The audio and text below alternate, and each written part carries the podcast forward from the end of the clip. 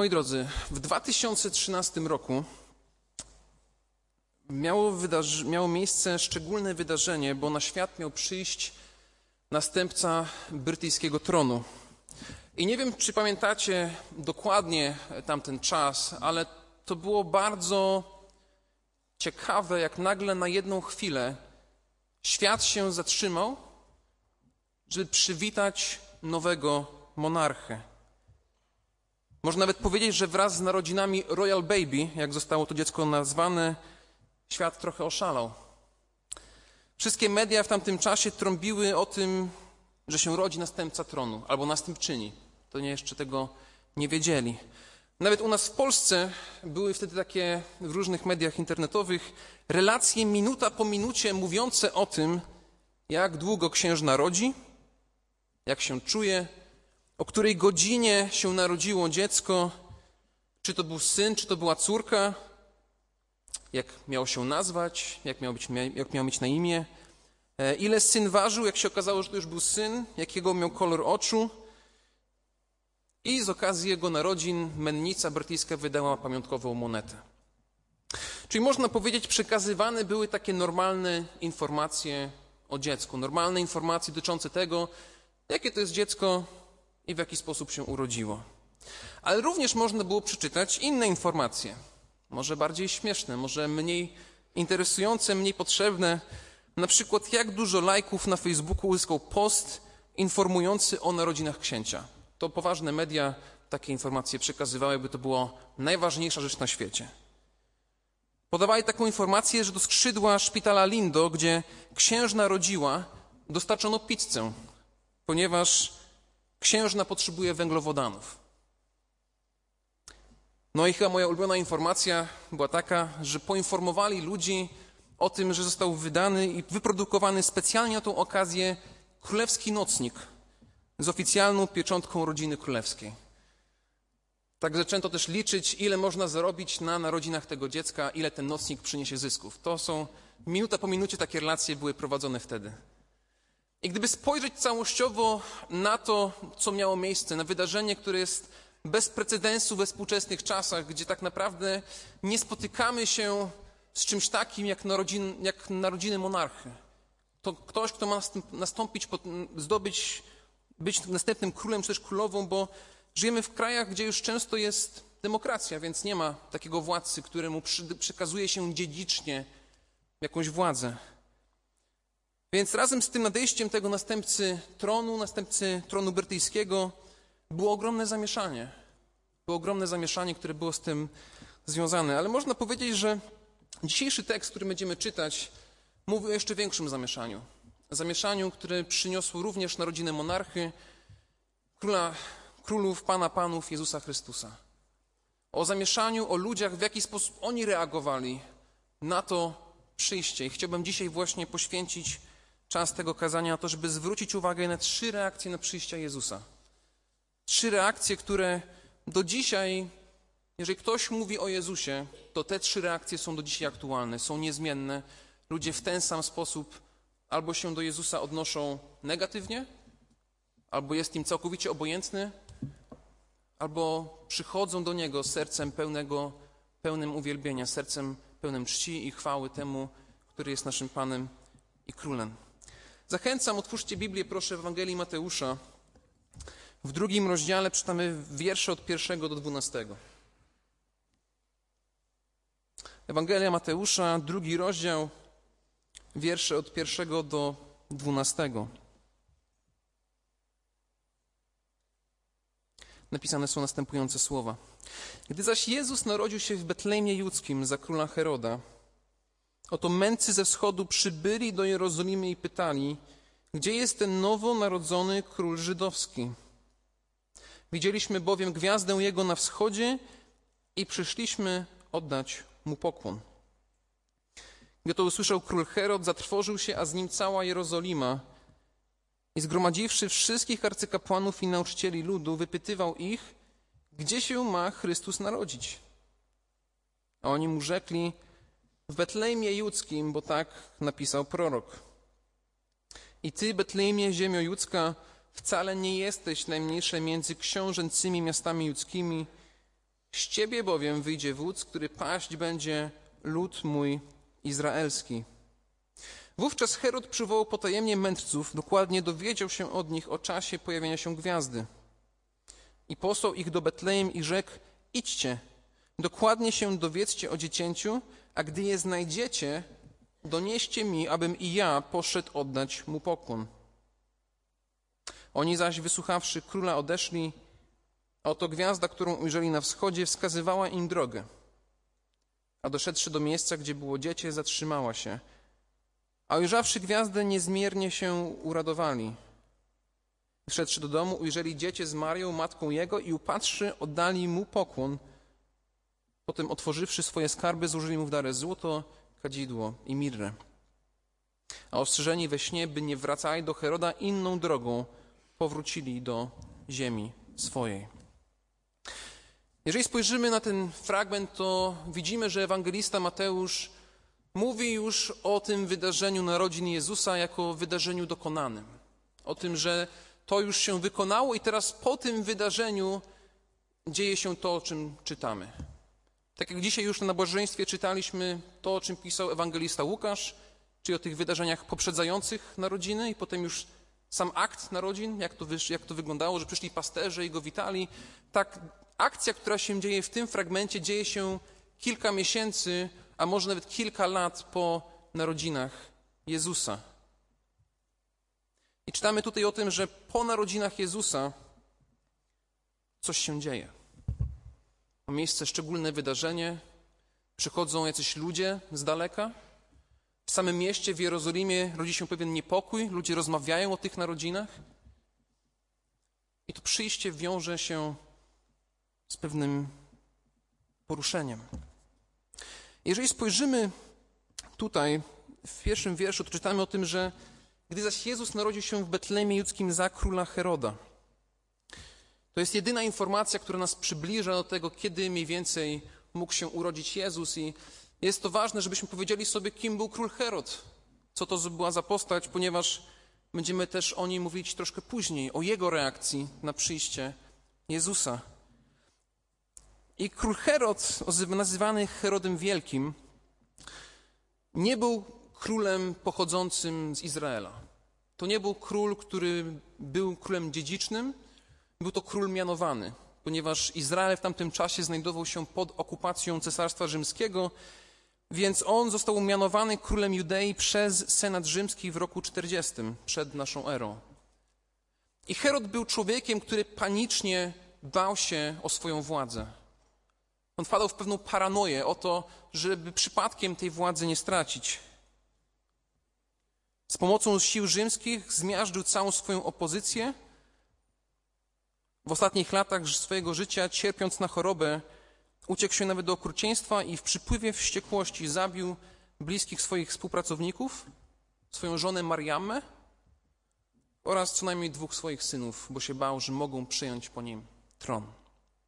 Natomiast był doskonałym administratorem, był sprytnym politykiem, ale nigdy nie był w stanie się wkupić w łaski tych, którymi rządził. To nie był król, którego się kocha, to był król, którego się ma.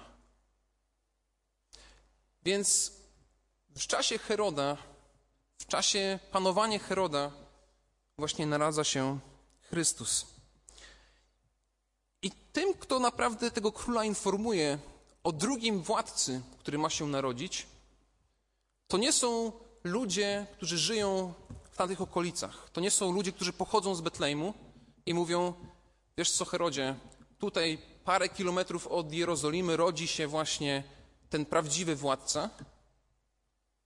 Raczej są to ludzie, czyli mędrcy, o których dzisiaj też śpiewaliśmy, którzy przychodzą, pokonują tysiące kilometrów. Są to prawdopodobnie astrologowie, ludzie, którzy patrzą na gwiazdy i tymi gwiazdami się posiłkują do pozyskiwania wiedzy. W księdze Daniela, jeżeli byśmy spojrzeli w Starym Testamencie, to ci mędrcy, czy też magoi, jak to jest w języku greckim, zajmowali się doradzaniem królowi i interpretowali sny. Byli tymi, którzy dawali jakąś szczególną wiedzę władcy. Więc bardzo możliwe, że oni pokonują ogromne odległości, tysiące kilometrów, prawdopodobnie podróż mogła trwać nawet do dwóch lat. I skąd o tym wiemy? Ponieważ kiedy Herod chce zabić dzieci w okolicy Betlejmu, żeby pozbyć się tego nowego władcy, to zabija dzieci od dwóch lat i młodszych. Więc możliwe, że ta rozmowa z mędrcami właśnie dała mu pewną wskazówkę na to, że jednak mógł być, to już mogło to być dziecko troszkę starsze. Więc ci mędrcy pochodzą z dalekiego kraju, Asyria, Babilon, pokonują trudną podróż, tysiące kilometrów właśnie na koniach, na wielbłądach, tylko po to, żeby zobaczyć króla, o którym nie wiedzą za dużo. Wiedzą, że jest król żydowski. Nawet zwróćcie uwagę, że nie wiedzą do końca, gdzie on się urodzi. Bo w wierszu pierwszym czytamy: Przybyli do Jerozolimy. A Jezus się urodził w Betlejmie. I to jest naturalne, że przychodzą do Jerozolimy, bo skoro to jest król, który ma się narodzić, to pójdą do stolicy. Pójdą tam, gdzie król powinien urzędować. I myślę, że dzisiaj też, gdybyśmy chcieli odwiedzić władzę jakiegoś państwa, to nie kierowalibyśmy się do jakiejś wioski pod Warszawą, raczej byśmy się kierowali właśnie do, do samej Warszawy, albo może do innego, nie do Paryża, żeby dowiedzieć prezydenta, ale do jakiejś wioski pod Paryżem. Nie, raczej byśmy się kierowali zgodnie z tym, co tutaj mędrcy robią, byśmy szli do stolicy zobaczyć miejsce, w którym prawowity król urzęduje. Więc przychodzą ci mędrcy i oni nie mają żadnych imion. Tutaj nie ma żadnych informacji na temat tego, jak się nazywają, czy mają na imię Kacper, Melchior czy Baltazar. Po prostu wiemy, że są mędrcy. Może było ich więcej niż trzech, może byli tylko trzej. Bo tutaj ostatecznie ewangelista Mateusz nie chce się skupiać na tych mędrcach. Nie chce się skupiać na ich, na ich ilości, raczej chce pokazać pewne różnice w reakcji, które tutaj mędrcy, Herod oraz arcykapłani przedstawiają. Więc zwróćmy uwagę na to, co się dzieje w tej historii. Przychodzą mędrcy i mówią, gdzie jest ten nowonarodzony król żydowski? Widzieliśmy bowiem gwiazdę jego na wschodzie i przyszliśmy oddać mu pokłon. Gdy to usłyszał król Herod, zatrwożył się, a z nim cała Jerozolima. I zgromadziwszy wszystkich arcykapłanów i nauczycieli ludu, wypytywał ich, gdzie się ma Chrystus narodzić. Do kogo Herod kieruje swoje pytanie? Do kogo Herod się udaje z pytaniem o to, gdzie się ma ten król żydowski zapowiedziany narodzić? Kieruje się do arcykapłanów i nauczycieli ludu albo do znawców pisma, czyli do tych, do których ludzie w Izraelu też się kierowali swoimi pytaniami dotyczącymi pisma. To byli ludzie, którzy doskonali znali Boże Słowo, to byli ludzie, którzy znali Boże prawo doskonale, wzdłuż i wszerz. To właśnie do nich Herod idzie, żeby zadać im konkretne pytanie. Natomiast zwróćmy uwagę, i to będzie nasz pierwszy punkt, czyli obojętność.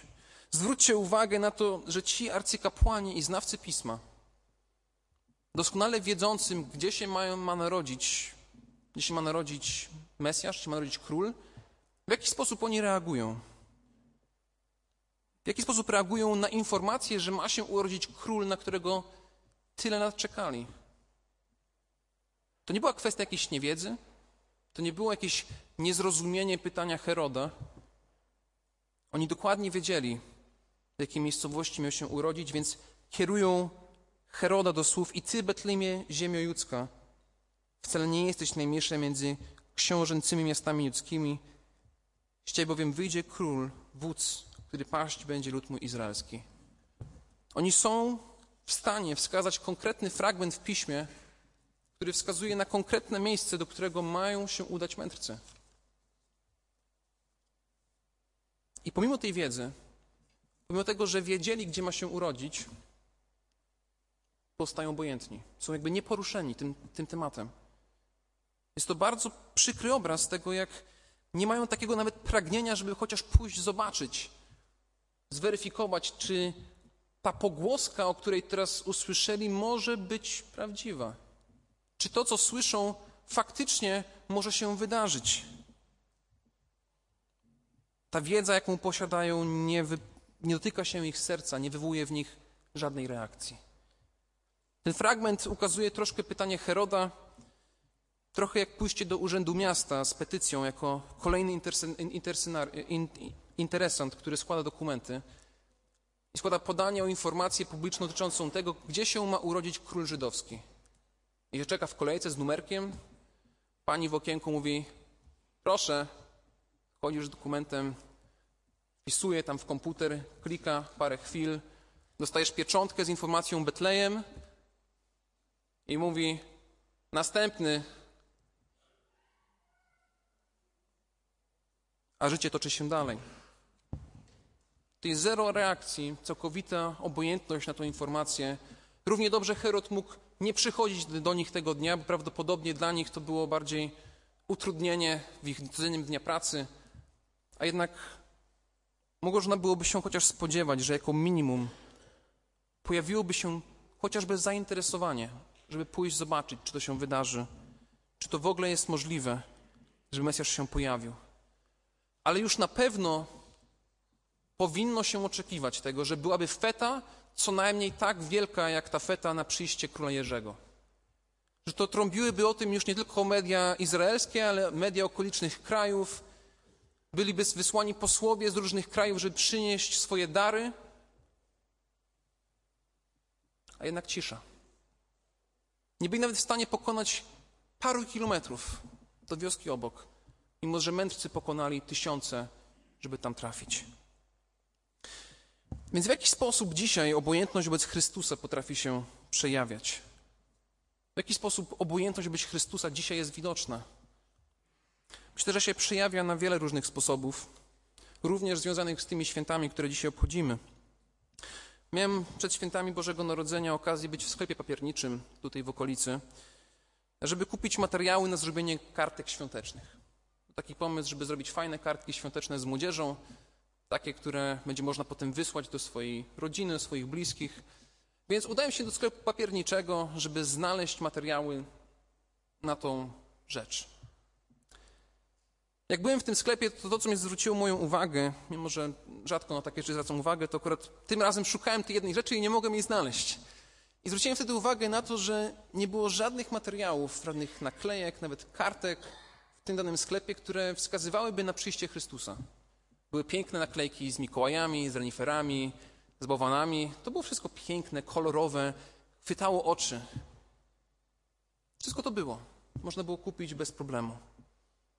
I niewątpliwie w jakimś sklepie, gdzieś w którymś miejscu, pod którąś półką, można byłoby znaleźć kartkę albo jakieś materiały, które miałyby obrazek właśnie Józefa, Marii, Jezusa, jakieś ładne życzenia z tym związane.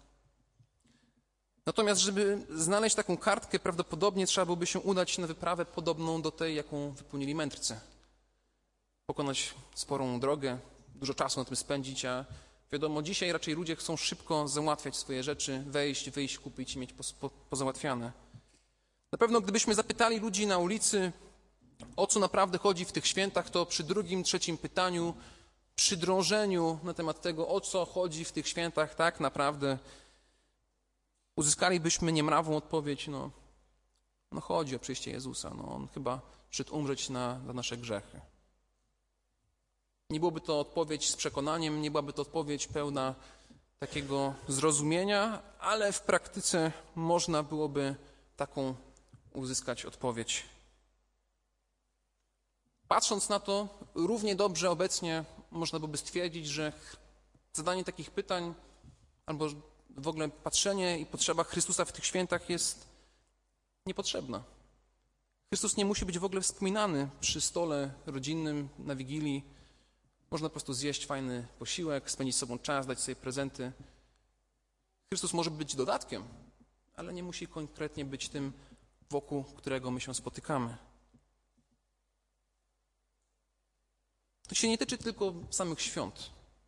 To nie jest tylko kwestia samych świąt i naszego stosunku do Chrystusa podczas tych świąt. Ale obecnie możemy powiedzieć, że to się można zastosować tą obojętność albo zauważyć ją jako ogólny stosunek do wiary i do Chrystusa.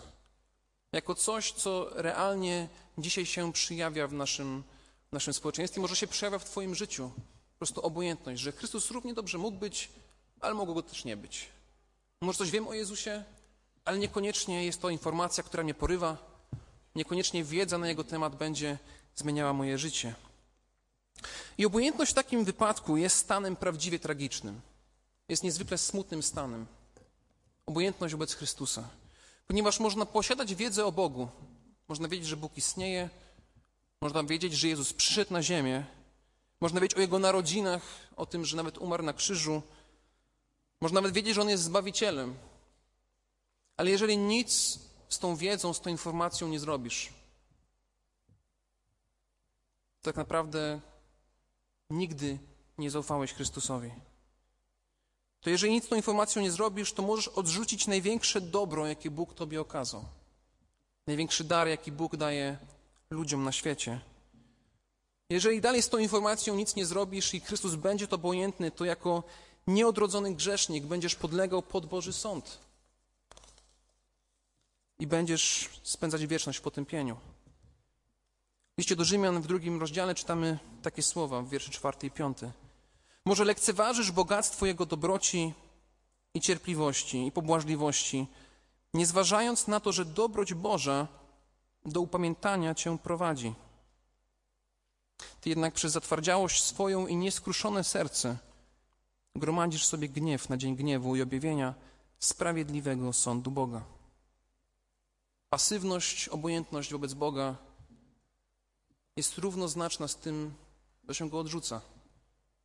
Jeżeli się nie przychodzi z sercem pełnym wiary, sercem pełnym zaufania i sercem rozpoznania tego, że to, co się odrzuca, jest czymś dobrym. W Psalmie 34 czytamy: skosztujcie, skosztujcie i zobaczcie, że dobry jest Pan, błogosławiony, który u niego szuka schronienia. Skosztujcie i zobaczcie, że dobry jest Pan.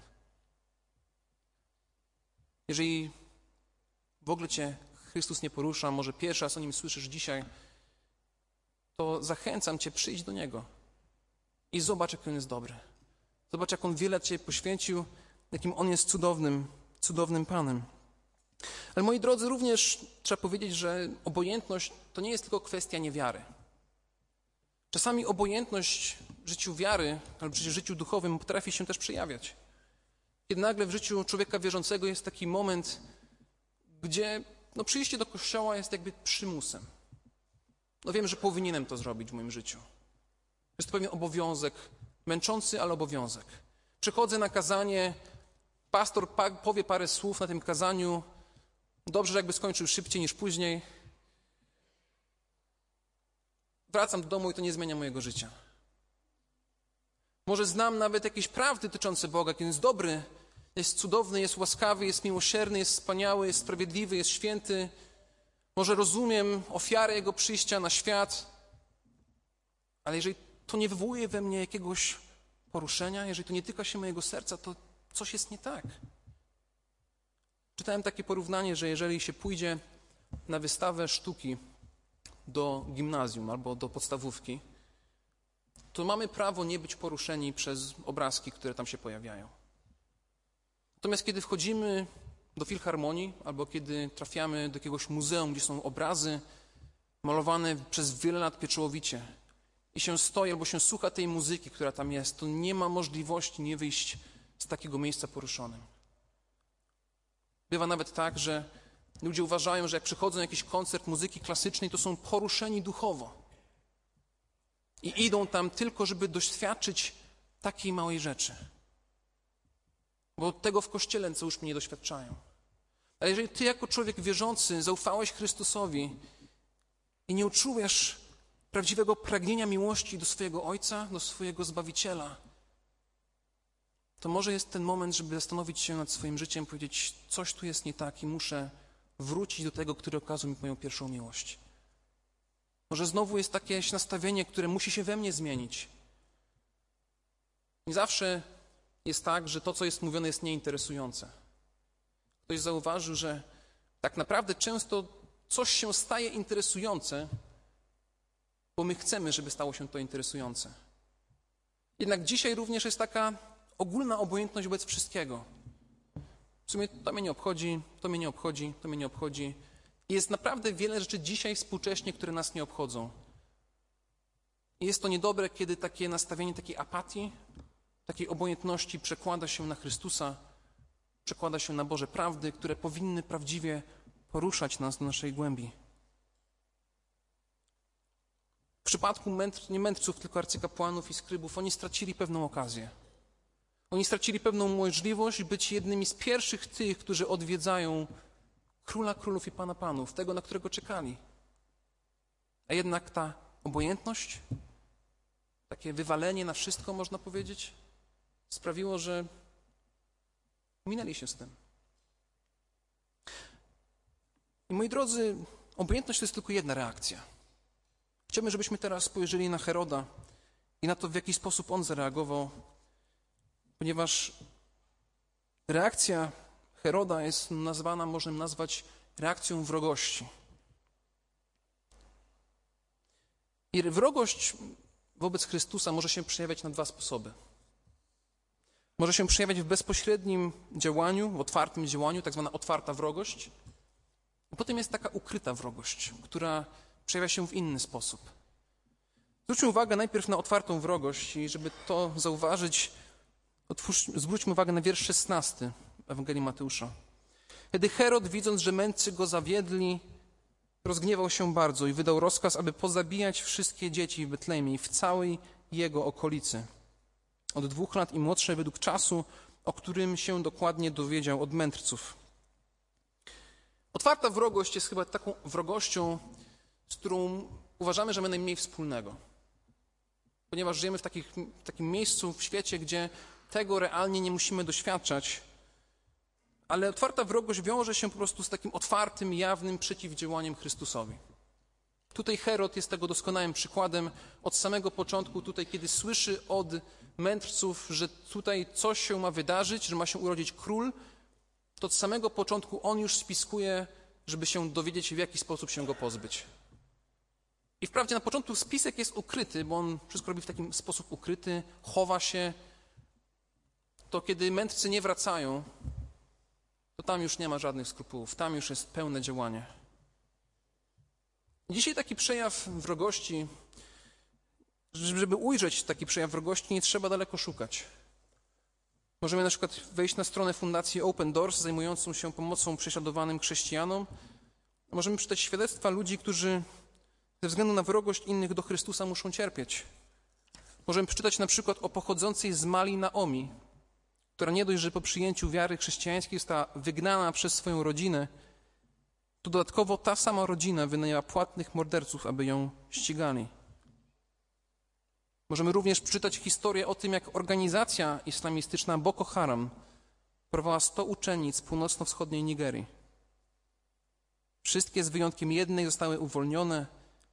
Lea Sharibu nie została wypuszczona na wolność, ponieważ nie powiedziała formuły nie ma Boga prócz Allaha, a Muhammad jest jego wysłannikiem. Czyli w skrócie, nie mówiąc tej formuły, nie konwertowała na islam, została chrześcijanką do końca i w związku z tym ta organizacja jej nie wypuściła, mimo że puściła wszystkie inne dziewczyny.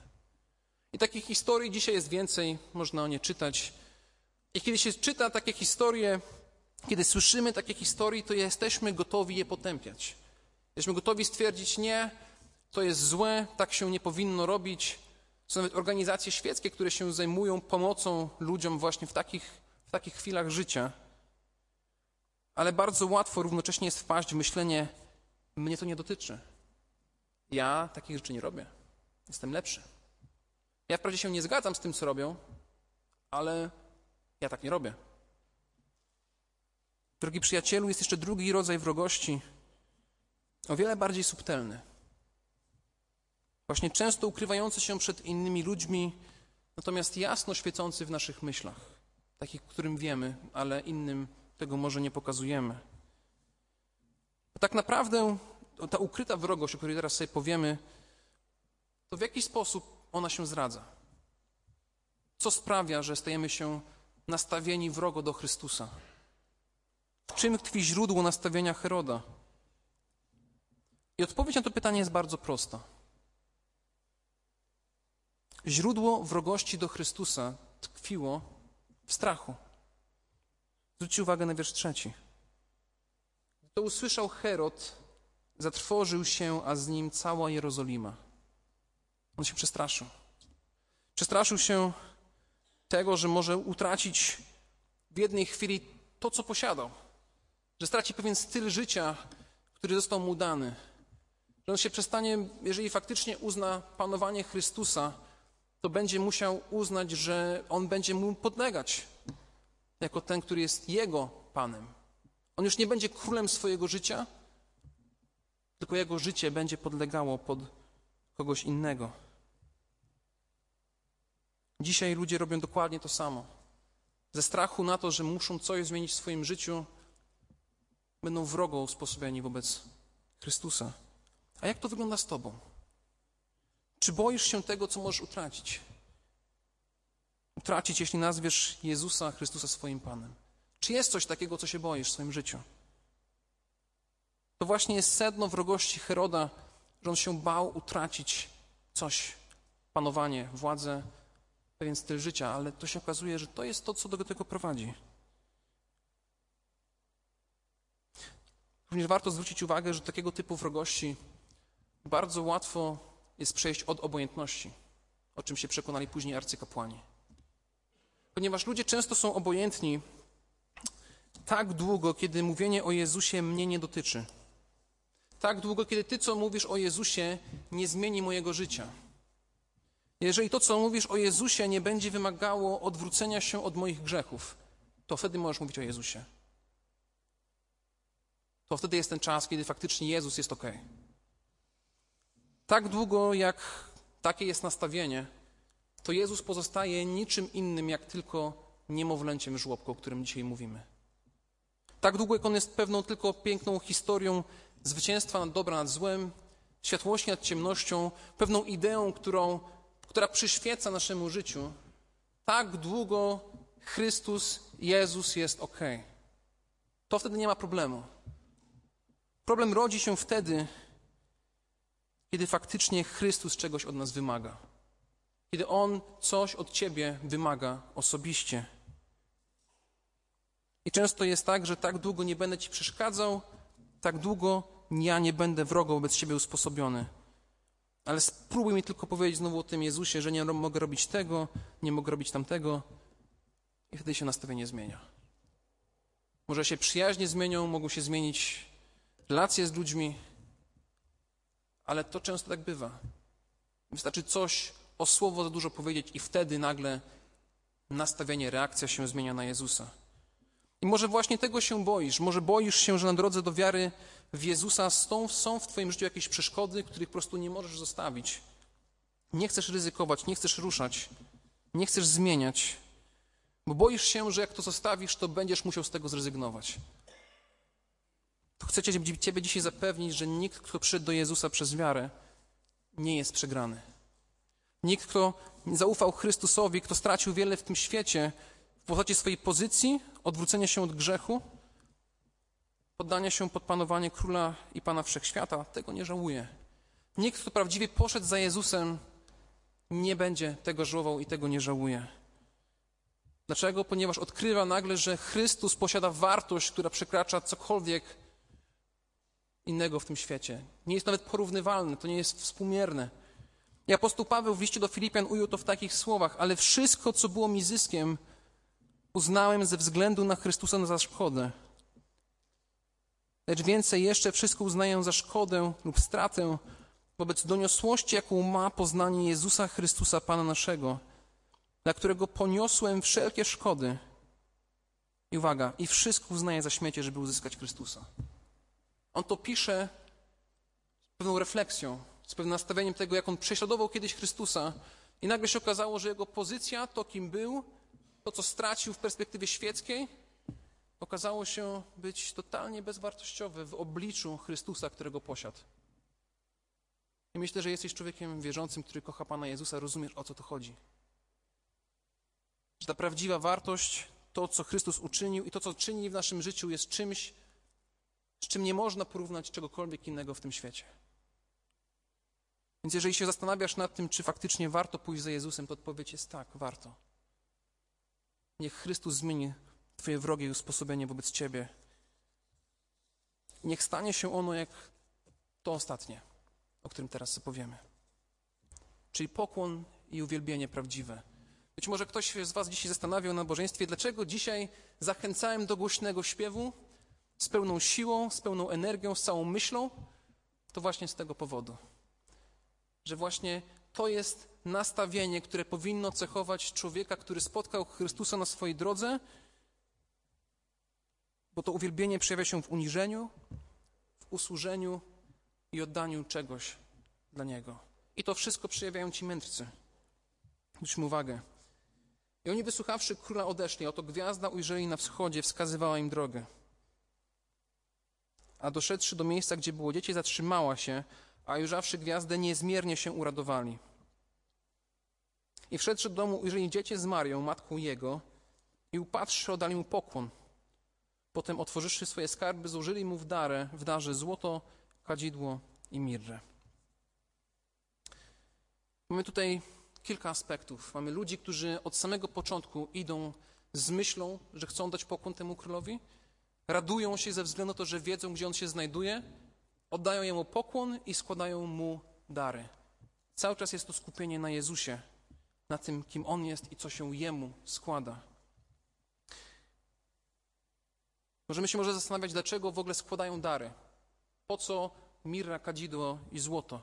Czy próbują przekupić może Jezusa? Może usłyszeli, że jest to potężny król, którego chcą, żeby teraz miał z nimi dobre stosunki dyplomatyczne? Czytamy w Starym Testamencie o tym, że tak nie było. Jakby Bóg zakazywał łapówek, więc raczej Bóg wobec siebie nie będzie sam stosował tego, czego zakazywał. Co więcej, czytamy, że ostatecznie dla Boga nie ma znaczenia, nie mają znaczenia nasze pieniądze, ani nasze złoto, ani nasze skarby, ponieważ całe złoto, całe srebro należy do Pana. Natomiast to, co tu się pojawia w tym fragmencie, doskonale ujął pastor John Piper. Chciałbym te słowa przeczytać. Dary są intensyfikatorami, czyli coś, co wzmacnia nasze pragnienia. Dane stare są intensyfikatorami pragnienia samego Chrystusa w taki sam sposób jak post. Kiedy dajesz dar Chrystusowi w ten sposób, to jest to sposób na powiedzenie: radość, do której dążę, nie jest nadzieją wzbogacenia się o rzeczy od Ciebie. Nie przyszedłem do Ciebie po Twoje rzeczy, ale dla siebie. I to pragnienie teraz wzmacniam i okazuje, że przez rezygnację z rzeczy, w nadziei, że to Ty będziesz bardziej się cieszył, oddaję Ci to, czego nie potrzebujesz, a czym ja sam mógłbym się cieszyć. Mówię bardziej szczerze i autentycznie, Ty jesteś moim skarbem, a nie te rzeczy. Myślę, że to właśnie oznacza uwielbienie Boga darami ze złota, kadzidła i mirry. To wzmaga nasze pragnienie. Kiedy służymy Bogu, kiedy dajemy Mu swoje dary, to powinno w nas wywoływać jeszcze większą radość, jeszcze większą reakcję. To porusza nasze serca. Tak, żebyśmy potem mogli, tak jak w psalmie 34 mówić, będę błogosławił Pana w każdym czasie. Chwała Jego niech będzie zawsze na moich ustach.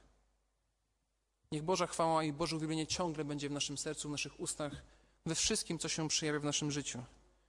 I to zewnętrzne uwielbienie, które tutaj przedstawili mędrcy, jest zawsze wynikiem wewnętrznego uwielbienia, które się pojawia w wyniku przemienionego serca, w którym Boża łaska wchodzi do naszego życia i wykonuje i oczyszcza wewnętrzną część tego, z czym my się zmierzamy.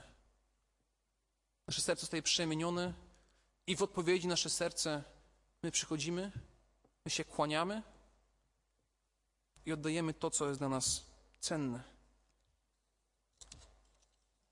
Czy oddajesz cześć Jezusowi? Czy Go uwielbiasz? Czy cenisz Go bardziej niż wszystko inne w Twoim życiu? Czy nawet dręczy Twoją duszę to, że On nie jest czczony? Czy porusza Cię to, że inni ludzie nie oddają Jemu chwały, tak jak powinno się oddawać? Czy pasją Twojego życia jest to, żeby inne narody albo inni ludzie w Twoim otoczeniu Go wielbili? W jaki sposób Twoje serce jest poruszone? W jaki sposób Twoje serce chce uwielbiać Boga? A może są właśnie w tym świecie rzeczy, które kochasz bardziej niż Jezusa? Rzeczy, które czcisz bardziej niż Jezusa? Rzeczy, których nie jesteś gotów zostawić dla Jezusa? Jeżeli tak jest, to powinniśmy prawdziwie zastanowić się, czy te rzeczy są tyle tego warte. Czy te rzeczy są warte tego, żeby je trzymać, a nie je zostawić i położyć przed tą stajenką, położyć przed Chrystusem i powiedzieć: Panie, wiem, że to, tego nie potrzebujesz, ale wiem, że przez oddanie tego ja Ciebie będę bardziej wywyższał. Kiedy mówimy o uwielbieniu, to mówimy o tym, że prowadzimy życie pełne uwielbienia dla Chrystusa. Że w naszym życiu i w naszych działaniach, w naszych słowach i w naszych myślach, w naszym używaniu pieniędzy, używaniu naszego czasu i w używaniu naszej energii pokazujemy, że Jezus jest tym, kogo czcimy i uwielbiamy bardziej niż kogokolwiek innego. Całe nasze życie, wszystko, co robimy, jest uwielbieniem. Twoja praca jest uwielbieniem dla Boga. Twoja szkoła jest uwielbieniem dla Boga. Dzisiaj tego tak może nie postrzegamy, ale uwielbienie to nie jest tylko przyjście do kościoła. To nie jest zaśpiewanie kilku pięknych pieśni. To nie jest pojawienie się wtedy i wysłuchanie kazania.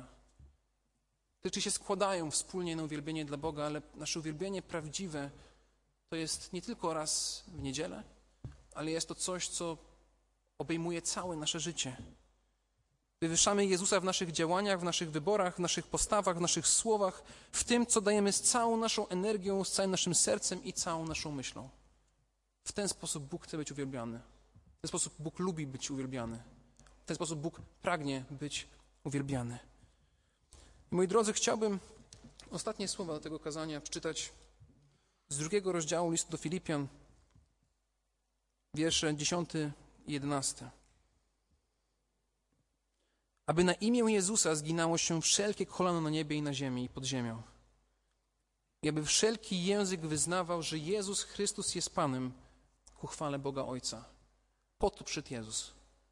Po to, żeby każde kolano dzisiaj się przed Nim zgięło, żeby każde kolano i w tym miejscu, i nie tylko w kaplicy, ale w całej Warszawie, w całej Polsce, żeby każde kolano w pewnym momencie zgięło się przed Nim, zostawiło swoje rzeczy, powiedziało: Chrystusie, Ty jesteś naszym Panem, naszym Zbawicielem. Wiem, że Ty umarłeś za mnie na krzyżu, za moje winy. Dziękuję Ci za to. I potem nie zostawić tylko to w tym momencie, ale potem iść przez całe życie z Chrystusem. I faktycznie żyć życiem pełnym uwielbienia, życiem, które poświęca się Mu we wszystkim, co się robi, w każdym miejscu, w którym się znajduje. Jak to jest z Tobą? Jesteś obojętny wobec Boga? Bóg Cię w ogóle nie interesuje? Masz wywalone na Boga? Może tak być, ale tracisz ogromną okazję. Może jesteś wrogo usposobiony, w ogóle nie chcesz mieć z Bogiem nic wspólnego. Chrystus Cię irytuje, w ogóle religia Cię irytuje.